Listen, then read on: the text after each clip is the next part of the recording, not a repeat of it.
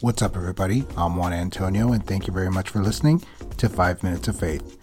Man, this week has been a pretty busy week at work, um, which is kind of crazy because summers uh, in my industry are kind of uh, chill, I want to say, because, you know, people are taking vacations. A lot of the contacts that I work with are out and about. Um, but no, not this summer. This summer's actually been really, really busy at work. Um, God answered some major, major prayers with uh, some family breakthroughs and uh, changing people's hearts in my family. There's reconciliation happening, and that all happens through prayer. I would love to share that one day with you, and I probably will. But I have a lot of uh, text to go through today uh, with a lot of uh, context as well. I wanted to give you guys an update on my wife, Nicole. She is still suffering from the side effects of her treatment. Um, but thankfully, she is a freaking warrior, um, and she's just going through, um, and you know, just moving forward with it. But thank the Lord uh, once again that there is zero evidence of cancer in her body. So, with that update, I want to go ahead and jump right into the text that I have for you today. I'm actually going to cover uh, my favorite story in the Bible, which is the story of the Samaritan woman at the well with Jesus. I'm going to read uh, John chapter 4, verses 3 through 20, and then I'll summarize uh, 21 through 27. So let's jump right on in. Uh, so he left. So Jesus left Judea and went back once more to Galilee. Now he had to go through Samaria, so he came to a town in Samaria called Sychar, near the plot of the ground where Jacob had given to his son Joseph. Jacob's well was there, and Jesus, tired as he was from the journey, sat down by the well. It was about noon. When a Samaritan woman came to draw water, Jesus said to her, Will you give me a drink? His disciples had gone into the town to buy food. The Samaritan woman said to him, You are a Jew, and I am a Samaritan woman. How can you ask me for a drink? For Jews do not associate with Samaritans. Jesus answered her, If you knew the gift of God and who it is that asks you for a drink, you would have asked him, and he would have given you living water. Sir, the woman said, You have nothing to draw the water with, and the well is deep. Where can you go get this living water? Are you greater than our father Jacob, who gave us the well and drank from it himself, as did also his sons and his livestock? Jesus answered, Everyone who drinks this water will be thirsty again, but whoever drinks the water I give them will never thirst. Indeed, the water I give them will become in them a spring of water welling up to eternal life. The woman said to him, "Sir, give me this water so that I can so that I won't go thirsty again and have to keep coming here to draw water." Jesus told her, "Go call your husband and come back."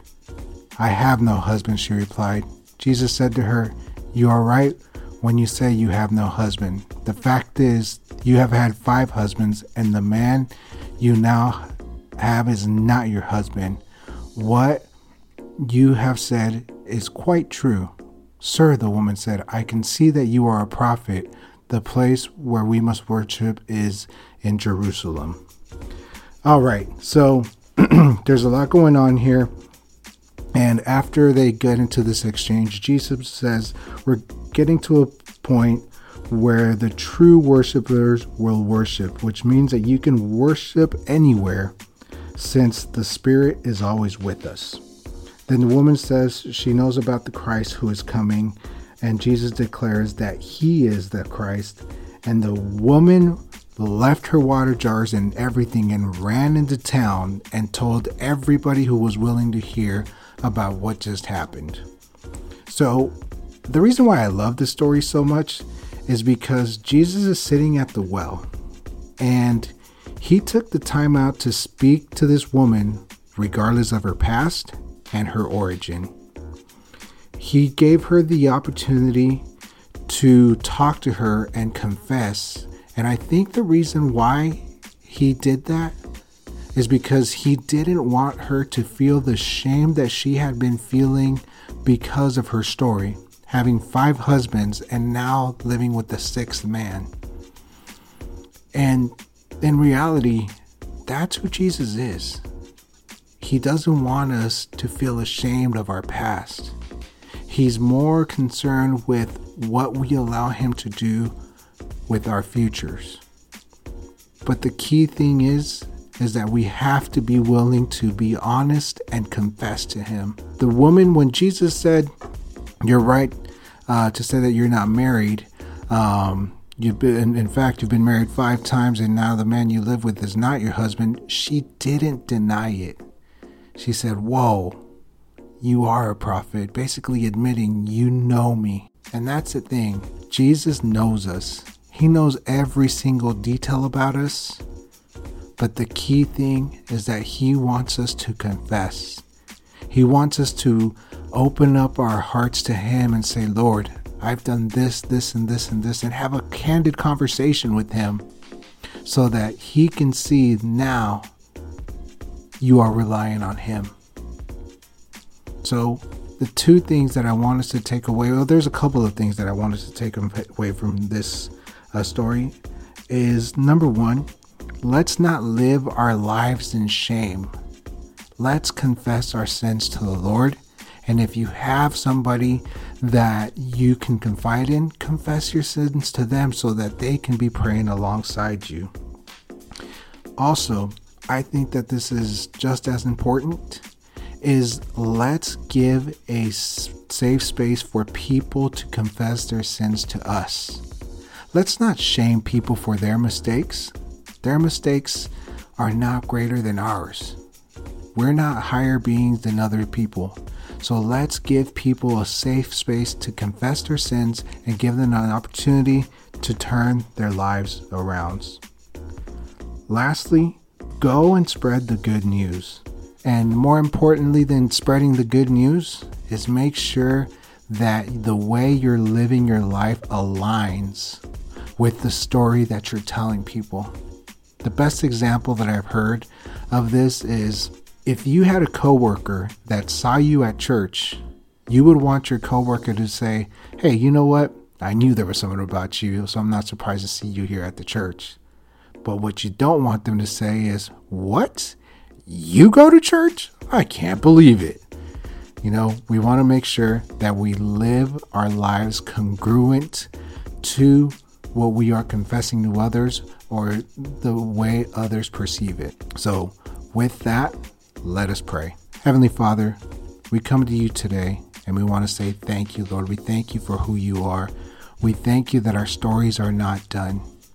We thank you that you redeem us regardless of our sins, Lord.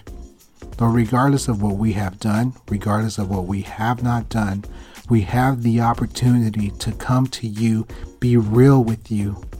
And it's not a shock to you, Lord. You're not like, whoa, I can't believe you did that. Lord, you already know. But what you what matters most to you is the condition of our hearts and that we become fully reliant on you. So Lord, I pray for every single one of my brothers and sisters that are listening today that we are able to confess our sins to you, that we're able to be real, that we're able to be honest, and that we're able to move forward and spread your word, Lord that we're able to bring hope into this world, that we're able to be the light of the, uh, the world, Lord. Regardless of the situation or circumstance that we are in or our, our environment that we are in, allow us to be the light of the world that you've called us to be. And that's in Jesus' mighty name we pray. Amen. All right, y'all. That's all I have for you for today. If you would like for me to pray alongside you or you have any prayer requests, please feel free to text me at 888 394 0184. Again, that's 888 394 0184. Thank you very much for listening. Take care. God bless. Love you all. Peace.